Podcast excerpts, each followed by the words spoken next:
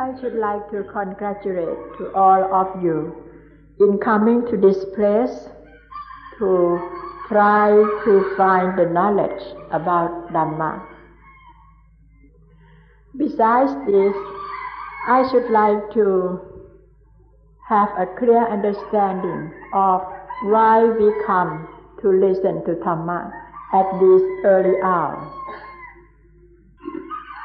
It seems to be the tradition of the Buddhists to use this kind or to spend this time of hour to come to study about Buddhism or about Dhamma.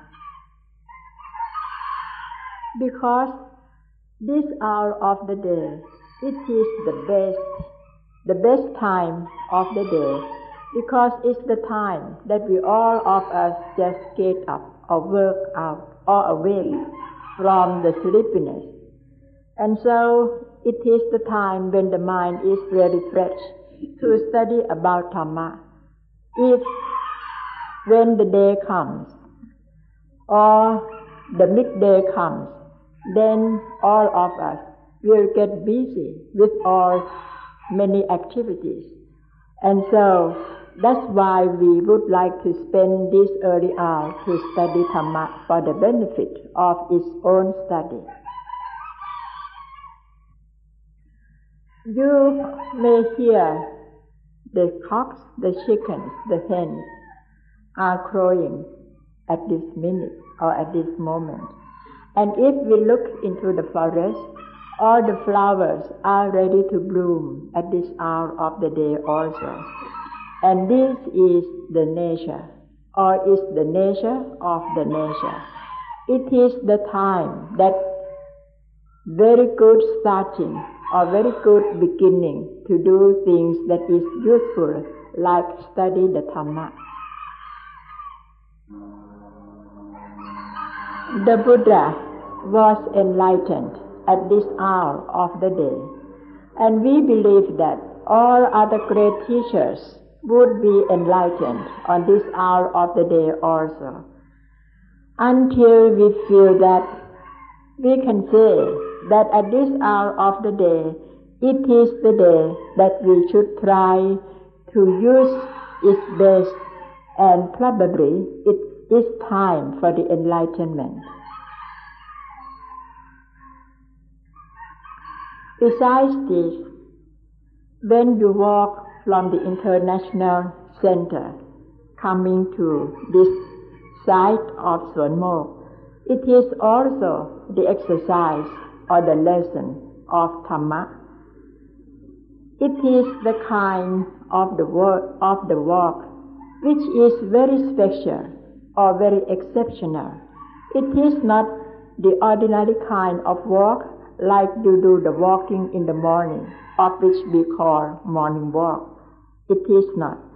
Because it is the kind of walk without the walker. You walk from the center to here. It's merely the walking. It's merely the work of the walking. That is probably enforced by the wisdom. The wisdom or the knowing of the walking. And you merely walk without the self in this walking. And when we learn to walk without the walker, or the walk without the self, it is the thing that we need to study in details, or it is the thing that we need to discuss more about it later. The principle of studying about the not self is that learn to do the things without the doer, merely the doing without the doer. Or when we do anything, there is merely the movement of the doing, but there is not self involved in that doing at all. The concept of having the self has been derived or has been occurred because of avijja or ignorance. In fact, or the truth there is not self at all. And so, please don't believe the concept because it is misconcept. It is not the true concept. Most people do not like or do not want to study about the self or to study about not self. But it can't help all those people to think about having the self because we get used to it since we're born. But at the same time, we cannot help to spend some time to study about the thing of which is called not self, in order to be able to get to the truth of the nature or to the reality of it. Please try to have an observation right now in order to be able to see the difference of the concept of having self and the concept of not self or having not self or no self at all. Please observe this truth. So you will see the difference between these two concepts the concept of having self and the concept of having no self at all. The more difference it is, the more result we shall feel about it, or we shall get into the truth of it. So now we are going to talk about the thing of which we call Dhamma, and it is the thing that most of human beings are trying to search for it.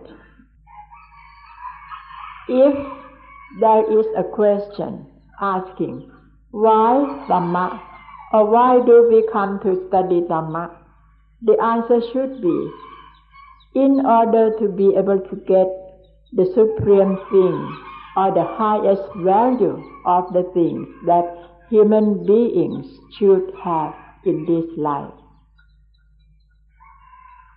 To be born as human beings and being to get the highest value as human beings. It is merely because we study and we understand and we practice Dhamma. And when I say Dhamma, I hope that all of my friends understand. It means the word that you pronounce Dharma, D-H-A-R-M-A, Dharma or Dhamma is the same word. So we ought to understand what is Dhamma. What does it mean when we say Dhamma? General principle that we should realize or bear in mind is that we should know that when we say or when we talk about Dhamma, it is the same as we are talking about the nature. Because when we say something or talk something about Dhamma, we are talking about nature. When we come to study about Dhamma, we should know that there are four meanings concerning the word Dhamma. The first one, the nature. The second one, the law of nature. The third one, the function to perform according to the law of nature. And the fourth one is the effect after performing the function according to the nature. When people have studied about these four meanings of Dhamma and practicing accordingly, of course, they will have Dhamma in their mind. When we say the nature, It covers the phenomenon about the nature. Some may concern about living beings. Some may concern the unliving beings. But it doesn't matter. If there are living beings or unliving beings, they are nature or the nature itself, included in the nature or the nature itself. In the nature itself, when people study in the nature itself, we see that there is the law of nature in the nature. And so, according to the law of nature, it has manifested itself to all people to realize that everything on earth has to be according to the law of nature, and this is very absolute. It is very true.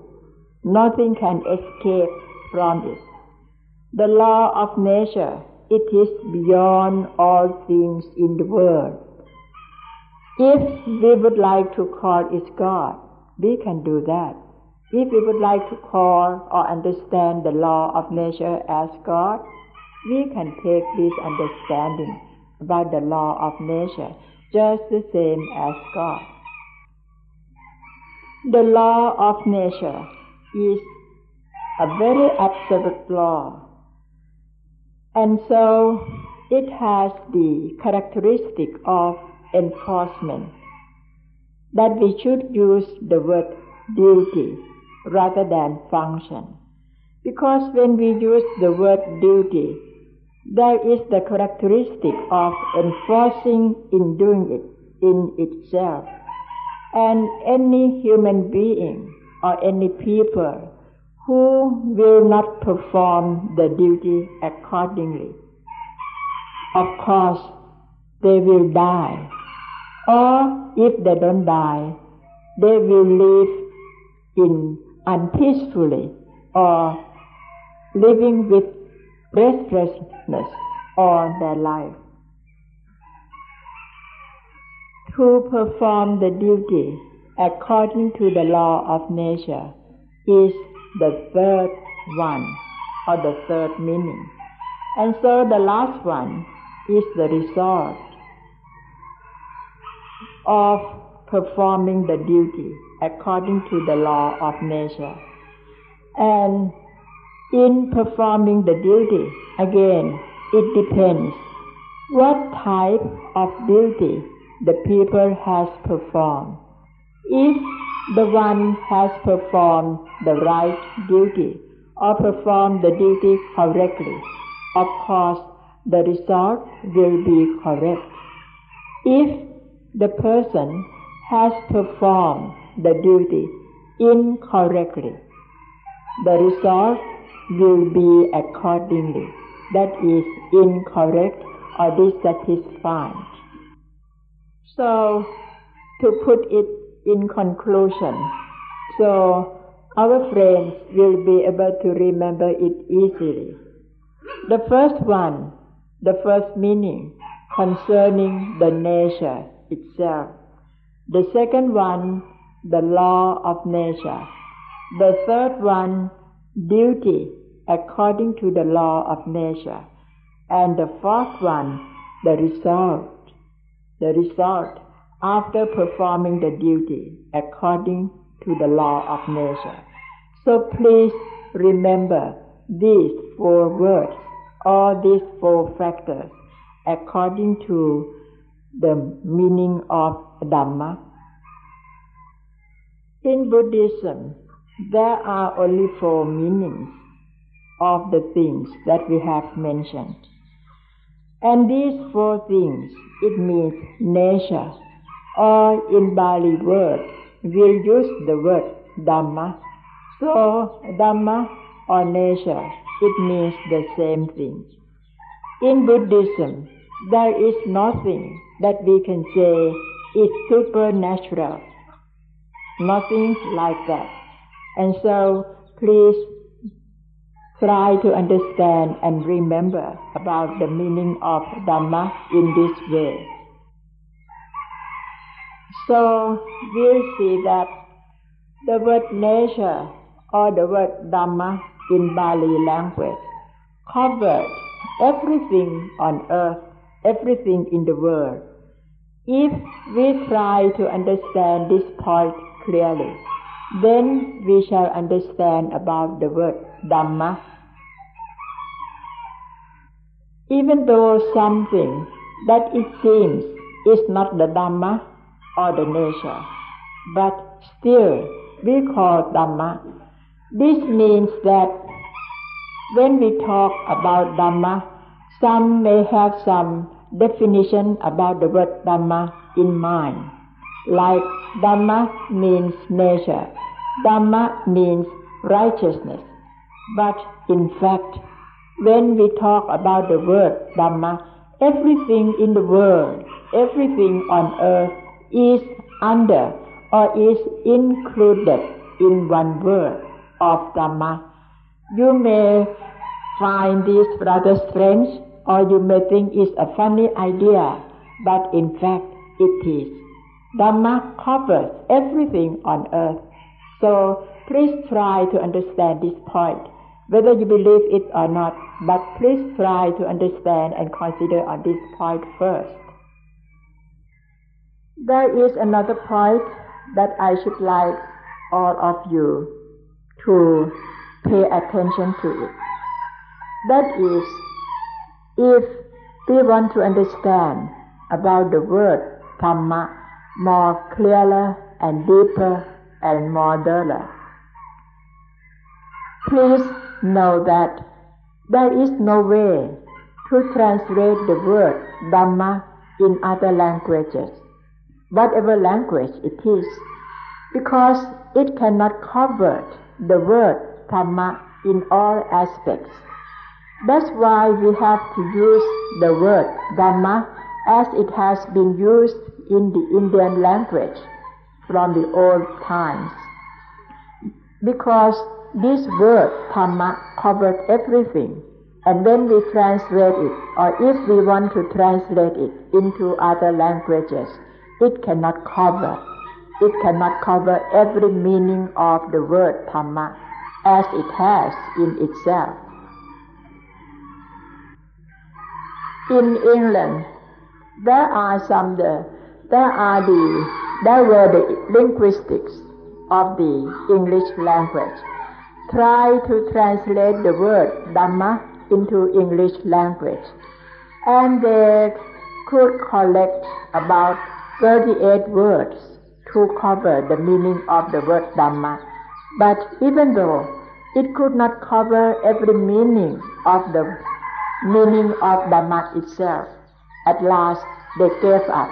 They gave up to try to translate the word Dhamma in English, and at last they accepted the word Dhamma and put it in the English dictionary. It's the same as the word Tao or Taoism of Lao Tzu, the Chinese scholar. If anybody would like to translate the word Tao in other languages, it's impossible. And so at last, now we still use the word Tao or Taoism because it cannot be translated to cover all meanings of its word. You would surprise to hear that. Another aspect of the word Dhamma is that if any questions that anyone would like to raise and ask, you can find the answer from the word Dhamma. The other way to say is Dhamma can answer all questions to human beings. Whether you believe it or not, you will see for that into that for yourself later.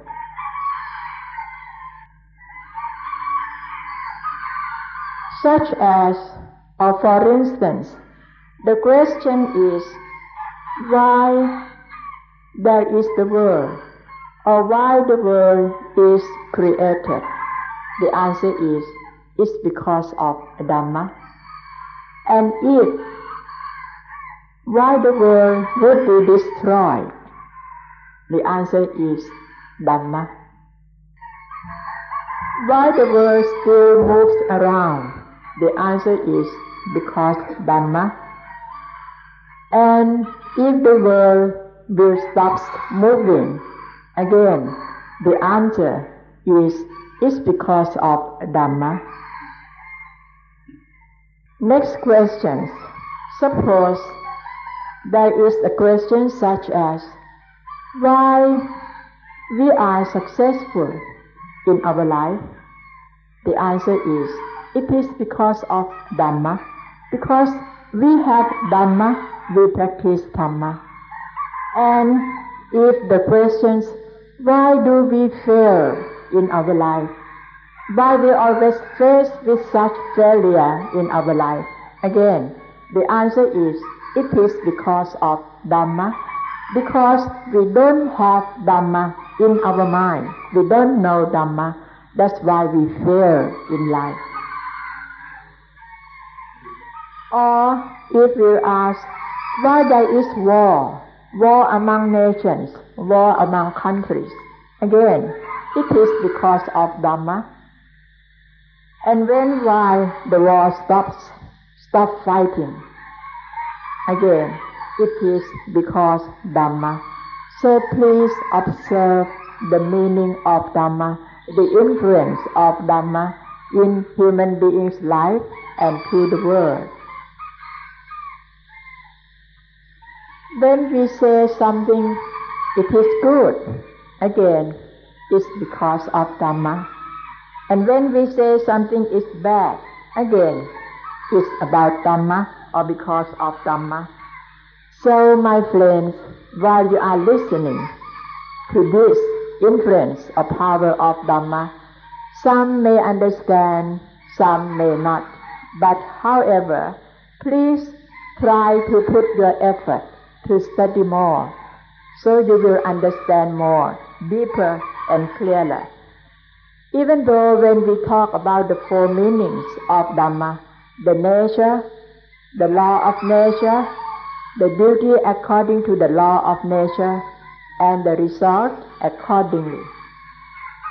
These four meanings, or the acting or the doing according to the four meanings of the Dhamma, sometimes it might be in a negative way in the other time, it might be in positive. It really doesn't matter, positive or negative, but the result or the effect always derived under from the influence of the word Dhamma. Even though when we say it is wrong or it is right, again, it concerns the word Dhamma. Both of it concerns the word Dhamma. It is the nature, it is the law of nature. It depends how do we react to it. Why some people are rich, some why people are poor. Again, it is because of Dhamma. And when we say Dhamma, please don't forget about the meaning of the four, the four meanings of the word Dhamma. The nature, the law of nature, the duty, and the result accordingly the duty, through the duty. Why some children are such good children, and some are the rebellious one, rebellious one. Why? Again, it is because of Dhamma.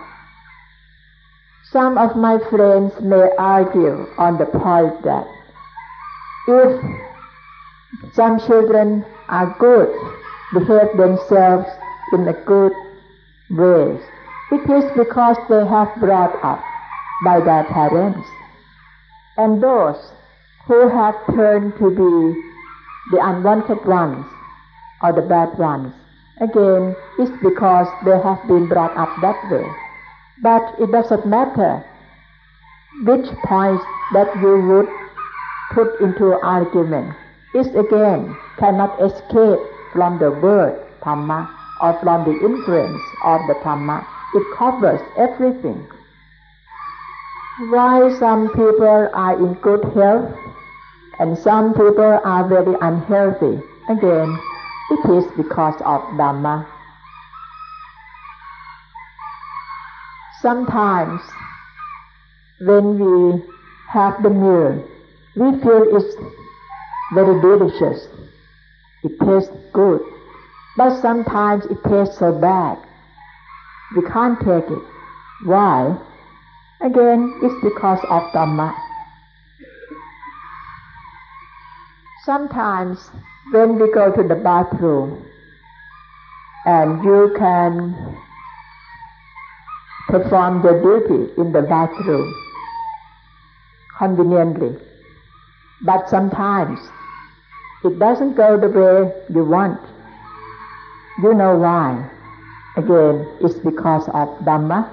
Whether it is true or not, think carefully, consider carefully. It doesn't matter how millions of questions that we will put into it. The answer is because of Dhamma, because of Dhamma.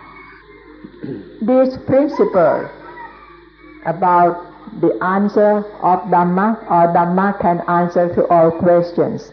We can apply to all things in the world, including animals, all living beings, including animals.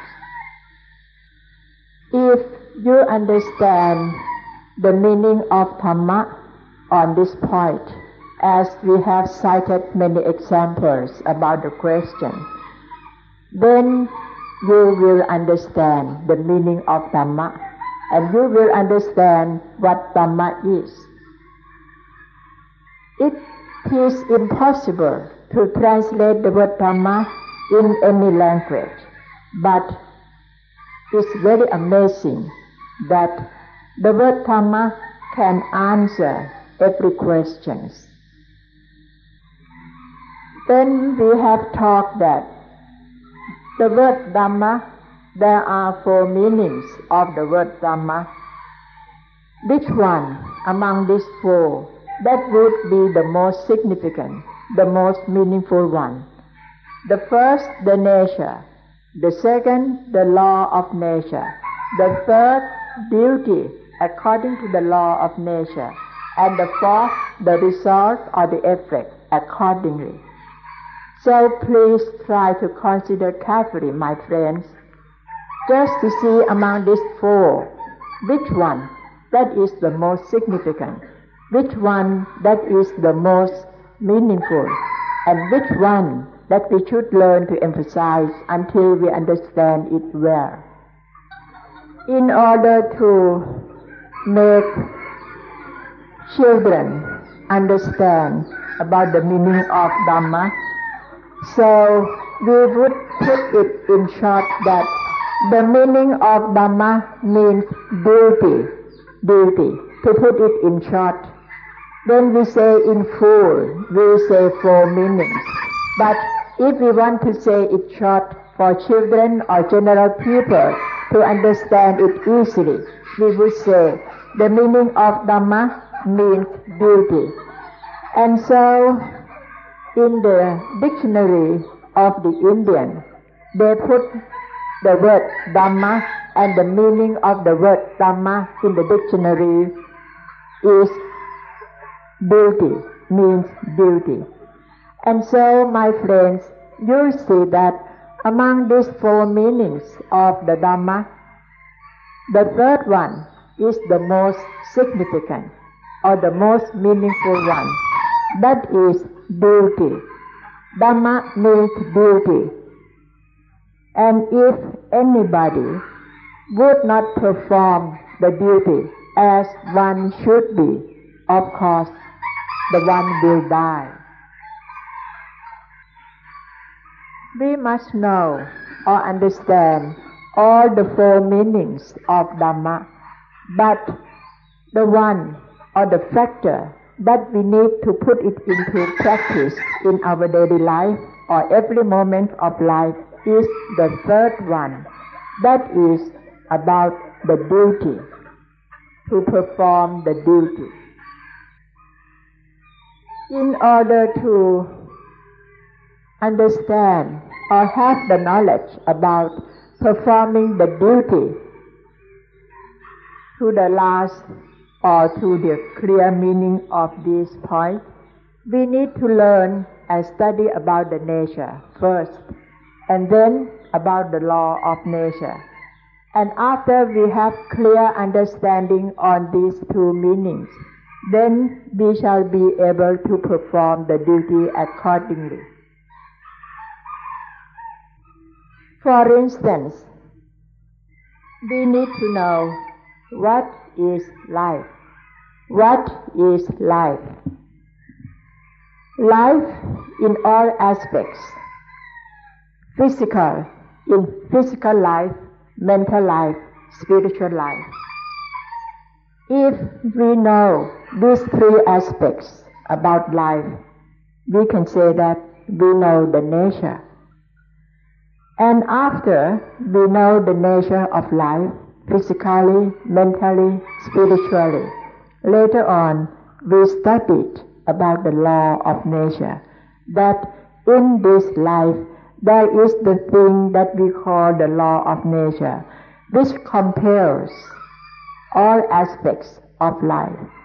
And when we learn until we understand clearly about the meaning in all aspects of the law of nature, then we can say, now I know what the law of nature is.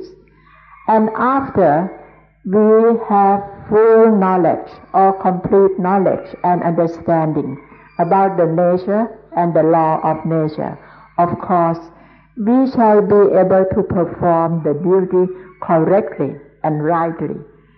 And if we can do this, of course, we shall live in peace. If we know the nature and the law of nature correctly, of course, we shall understand the duty accordingly correctly. And in fact, it seems that it is not necessary at all to think about the result that will come from the performing of the duty according to the law of nature. Because whatever duty that the people has performed, the result must be accordingly. It cannot be other thing else. If human beings perform the duty rightly or correctly, of course, the person will be survived, will escape from problems and dukkha.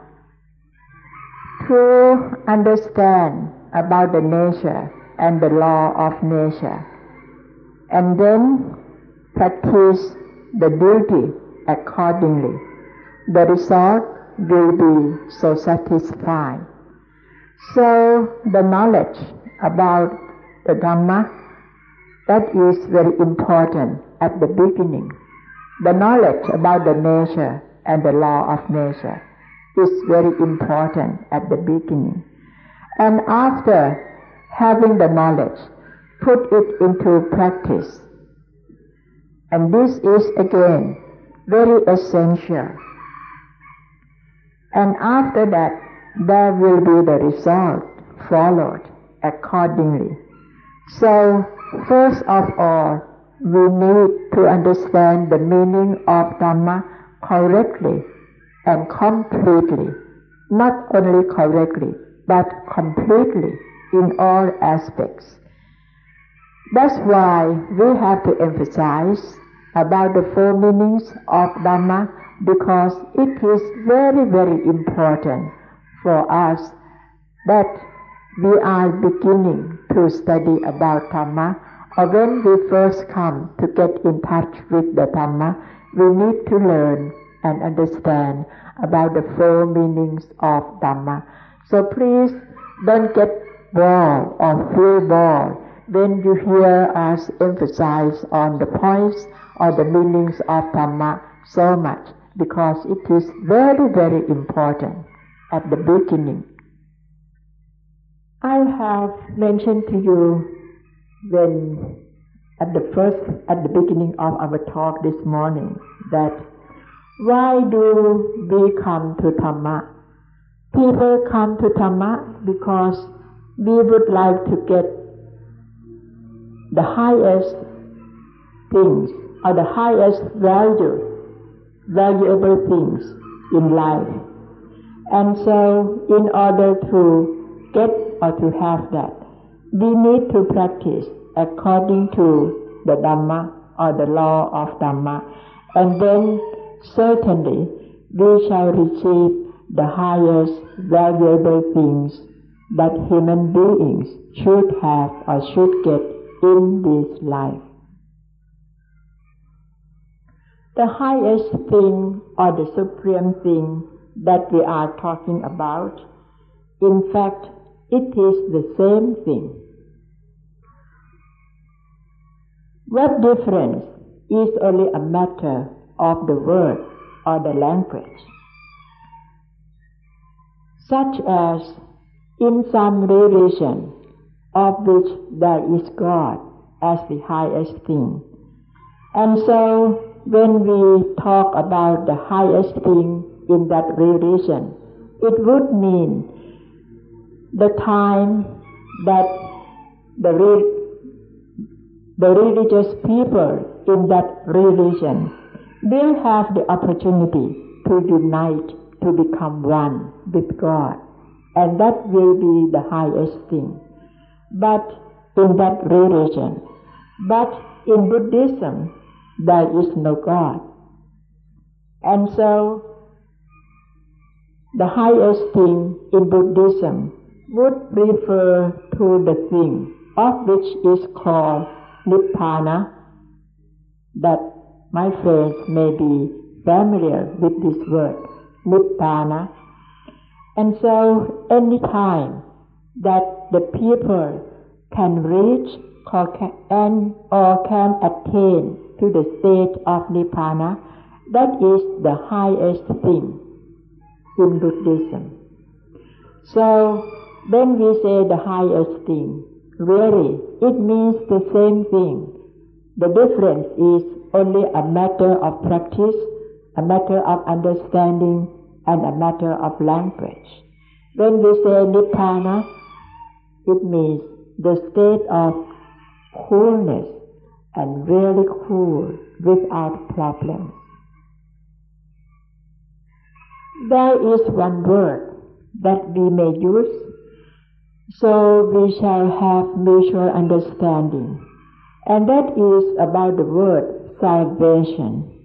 When we talk about the word salvation, we do hope that all of our friends would understand its meaning. What we are searching for or what we are looking for in this life is for salvation, isn't it? In Pali word, there is one word that we call vimutti. And when we say vimutti, there is the same meaning as salvation. And so when we come to think about the meaning of the word salvation, we do hope that every of us will understand the same thing, or we are talking the same thing. And this is Dhamma. If we will use one word to cover this, it concerns the word Dhamma. If we would like to elaborate the meaning of the word a little bit. We may use the word emancipation or liberation, but it really doesn't matter at all what word that we use, because at the end or by the end, it will come to the word of the meaning salvation. And so it doesn't matter which word that we use, please understand that the highest thing in life that human beings are looking for is for salvation. When we talk about salvation, there are two kinds of salvation.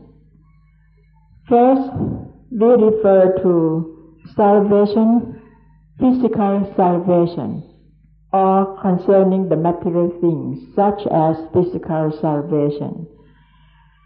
So, when we say salvation, physical salvation, we refer to we shall liberate or escape from physical death. The other type of salvation is spiritual, spiritual salvation. And when we say spiritual salvation, we refer to the ability to escape from all kinds of problems.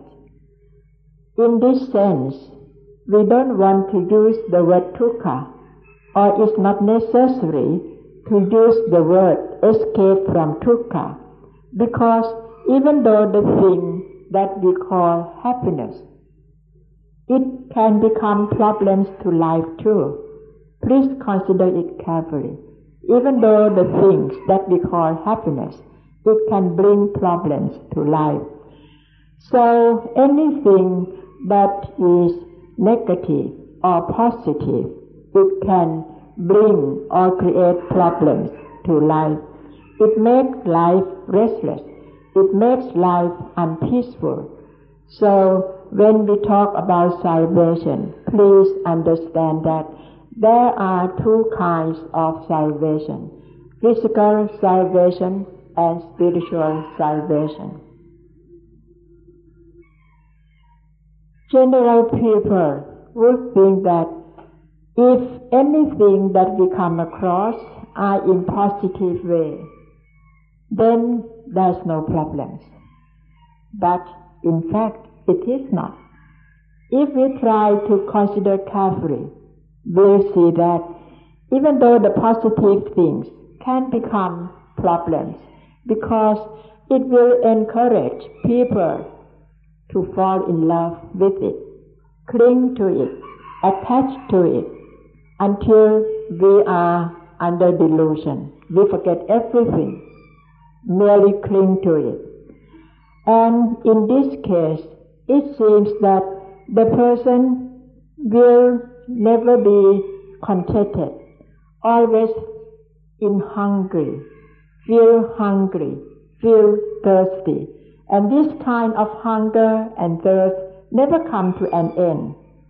So, if we really need to have a real salvation, should learn to live beyond negative and positive, and then we shall truly reach salvation, spiritual salvation.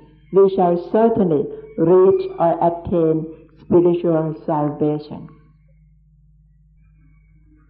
If we try to consider it carefully, mindfully, we'll see that the more we get the positive things, or mean the things that we like, anytime we like, anytime we want, we can get it. And this is the positive thing. The more we get it, the more selfish we are, unintentionally, unconsciously.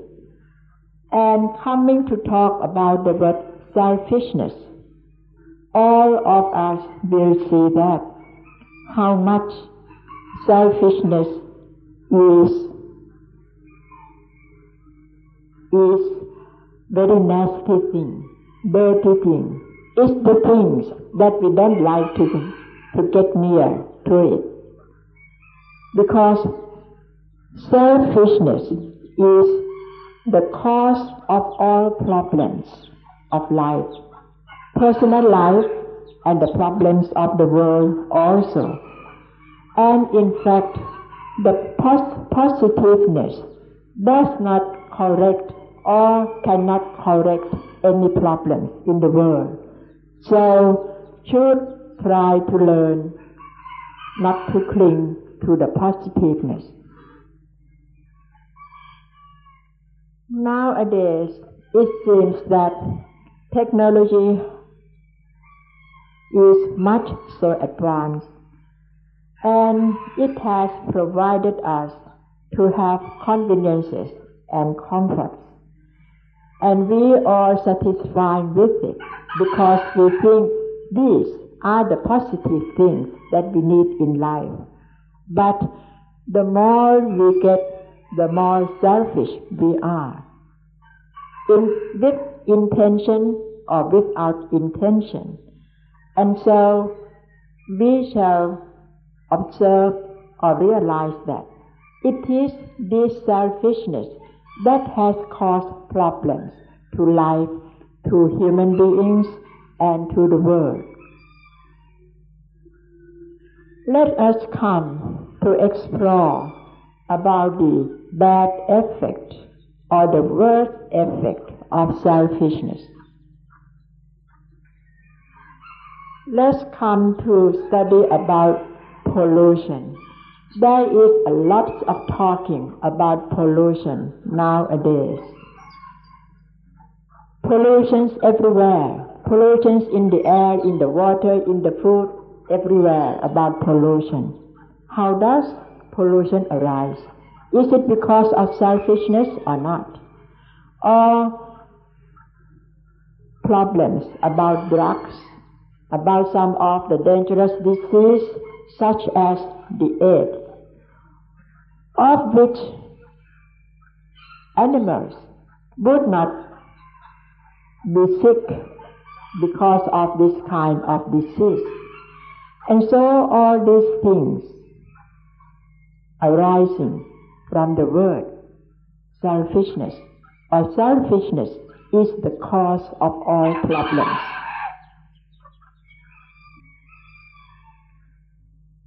The last that we would like to talk about problems is problem about war. War among peoples, war in the family, war in the society, or war among nations, or the world war. All of these wars arises from selfishness. So anything that we would say is bad, is worse, all comes or arises from selfishness. And selfishness arises from the ignorance of clinging to positiveness. So, if we really aim at salvation in life, we must try to conquer or to beyond both positive and negative. And then we shall be beyond from selfishness or escape to be selfish. And then peace will appear or establish in the mind of human beings and the world. If we will put it simpler than that. For instance, about the feeling of gladness and sadness. Usually, people would prefer to be glad or to have gladness. But again, it's the clinging to positiveness. Or about sadness is too bad if we have to feel sad all the time, at last we wouldn't be able to sleep at night. So what people need to do is to learn to be beyond positive and negative. And Dhamma will assist us to be able to beyond or to live beyond positive and negative. And let us emphasize again that Dhamma can solve all problems.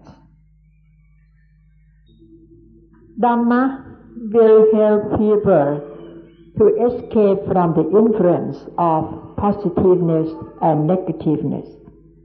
That is to be able to live normally, peacefully. It's not necessary to laugh all the time or to cry all the time. You may think, oh, that's incredible, but just consider carefully. Suppose we have to laugh 24 hours, we have to cry 24 hours. Can we bear that? Of course not. We'll die because of laughing, We'll die because of crying. And so just learn to be to live beyond negative and positive, and then we shall be able to live smoothly, normally, and peacefully, and that is to live with Dhamma. We shall be able to live peacefully, both physically and spiritually, mentally, ment- physically, mentally, and spiritually. There would be anything that will make us to lose balancing of life. Usually, human beings are ready to cling to the things and so the mind is will be, and so the mind will become unstable, shaking, moving all the time. But if any person can maintain the state of the mind in a steady way, very stable, so problems will not appear or occur in the mind. So any time that the mind clings to positiveness or negativeness, and that is, we say, the mind is so full of the conditioning of this and that, and then life will always confronting with restlessness, anxiety, and all problems. When we have received a letter or a telegram, how do we feel? When we first open the letter or the telegram, is the mind stable in equilibrium or is the mind begins to shake, to stir, to move about the news in the letter or in the telegram? If it is, it means that the mind of such person is ready to cling to positiveness or negativeness. Coming to think carefully, we realize that both positiveness and negativeness merely torment, torment to life. So why don't we try to live beyond negative and positive? So the mind will always be in peace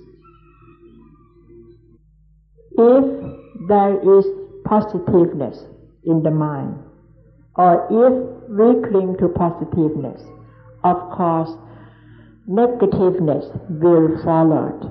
We cannot avoid that. Because under the law of nature, all things in the world will change. It cannot be steady. It always flows all the time. When positiveness comes and disappears, and then negative will substitute. Even though there is no negative, we are in positive way all the time.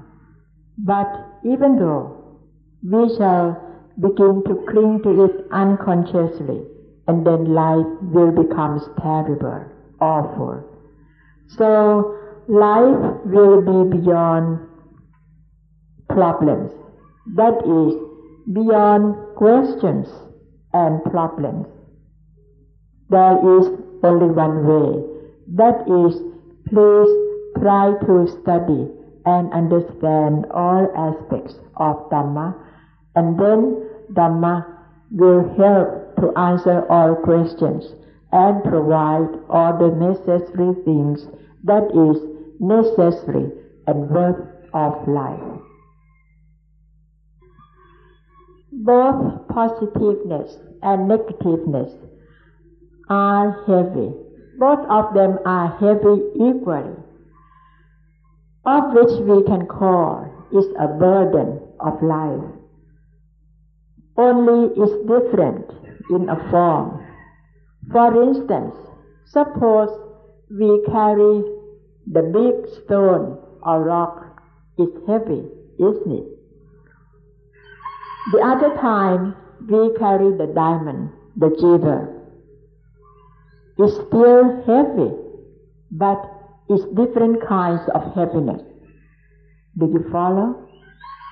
Because one thing is the thing that we don't want to carry, such as the big rocks, the big trees, is heavy, and we don't see that it's valuable, it's precious. We don't want to. And this we may compare to the negative, negativeness. The other thing we would like very much to carry, to have, to possess, that is the jewel or the, or the diamond. For instance, the jewel or the diamond.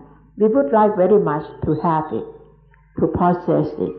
But again, it becomes burden, but in a different form.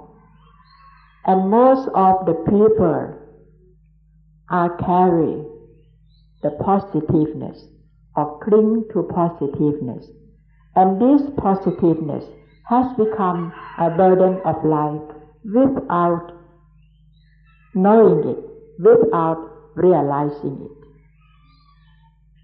If we don't know about this truth, we shall attach to positive, either positive or negative, and then life will bite its own.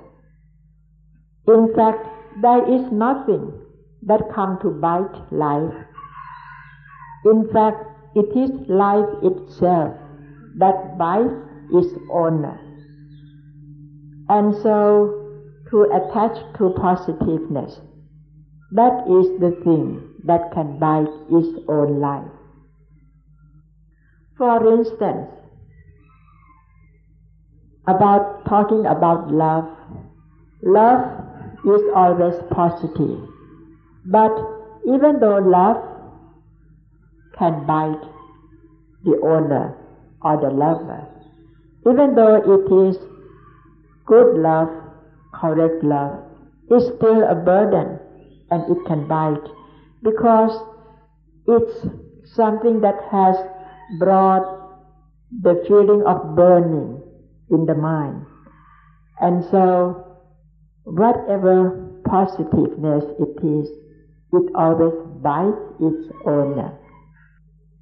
Even hatred or anger or aversion that we usually have or we usually feel, it still bites its owner, bites the life of its owner because of hatred or because of anger. Or, or fear, of which we usually have fear in the mind. Even though we shall realize that we are having fear or we do not have fear, but still, very often, there will be fear arising in the mind. And this fear can arise from both positive and negative. And when fear arises in the mind, again, life is bitten by it. Sometimes, while we are wide awake, still having fear, even though in sleepness, we still have fear unconsciously. How does fear arise? It will arise from the feeling of insecurity. And so, to have fear, again, it just buys the life of the fearer. Some enjoy to have excitement in life because they think that ex- excitement has stimulated life to become lively, such as seeing the boxing or some sports, or sometimes just trying to find something to inspire or stimulate more of excitement even though some would feel it's good, but still, excitement can bite one's own life. There are lots of things or lots of examples, but we think that this is just enough for the examples that we have cited. But in fact, there are many, many things that can bother the life and bite the life. Our life will be bitten by all of these things, but Dhamma will help us to be escaped from being bitten by one's own clinging. And so just try to learn and study Dhamma, and Dhamma will help us to be able to live in peace. When we talk about equilibrium, it's the same as liberation. Dhamma will assist human beings to be able to live freely, really free, really liberating. The person or the people would not be imprisoned because of the clinging or the attaching, because the person can be able to live life beyond positive and negative. And this, I should like to say, it is a new life. And this kind of new life, it doesn't matter if we say it's the highest thing life we can live with God, or we can unite to be one with God, or we can attain Nibbana. It's the same. It's the highest thing in life that human beings are searching for or are looking for, and it's the aim of life. And this is the new life, to have Dhamma, always Dhamma in the mind. And this is a new life, a new life with Dhamma. The highest thing or the supreme thing, we may refer to God or Nibbana, is the same. The difference is only the name or the way we call it.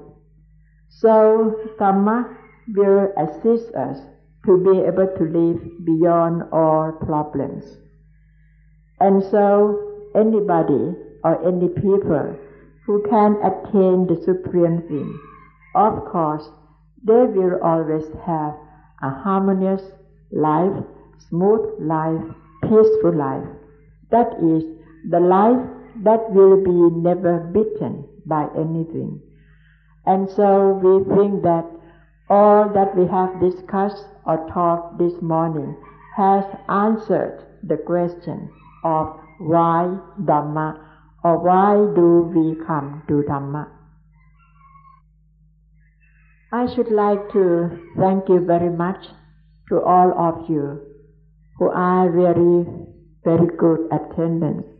You have listened attentively with patience, and we do hope that you will receive the knowledge and understanding about Dhamma and the answers to the questions of why Dhamma and why do we come to Dhamma. Thank you. And it's the end of the meeting.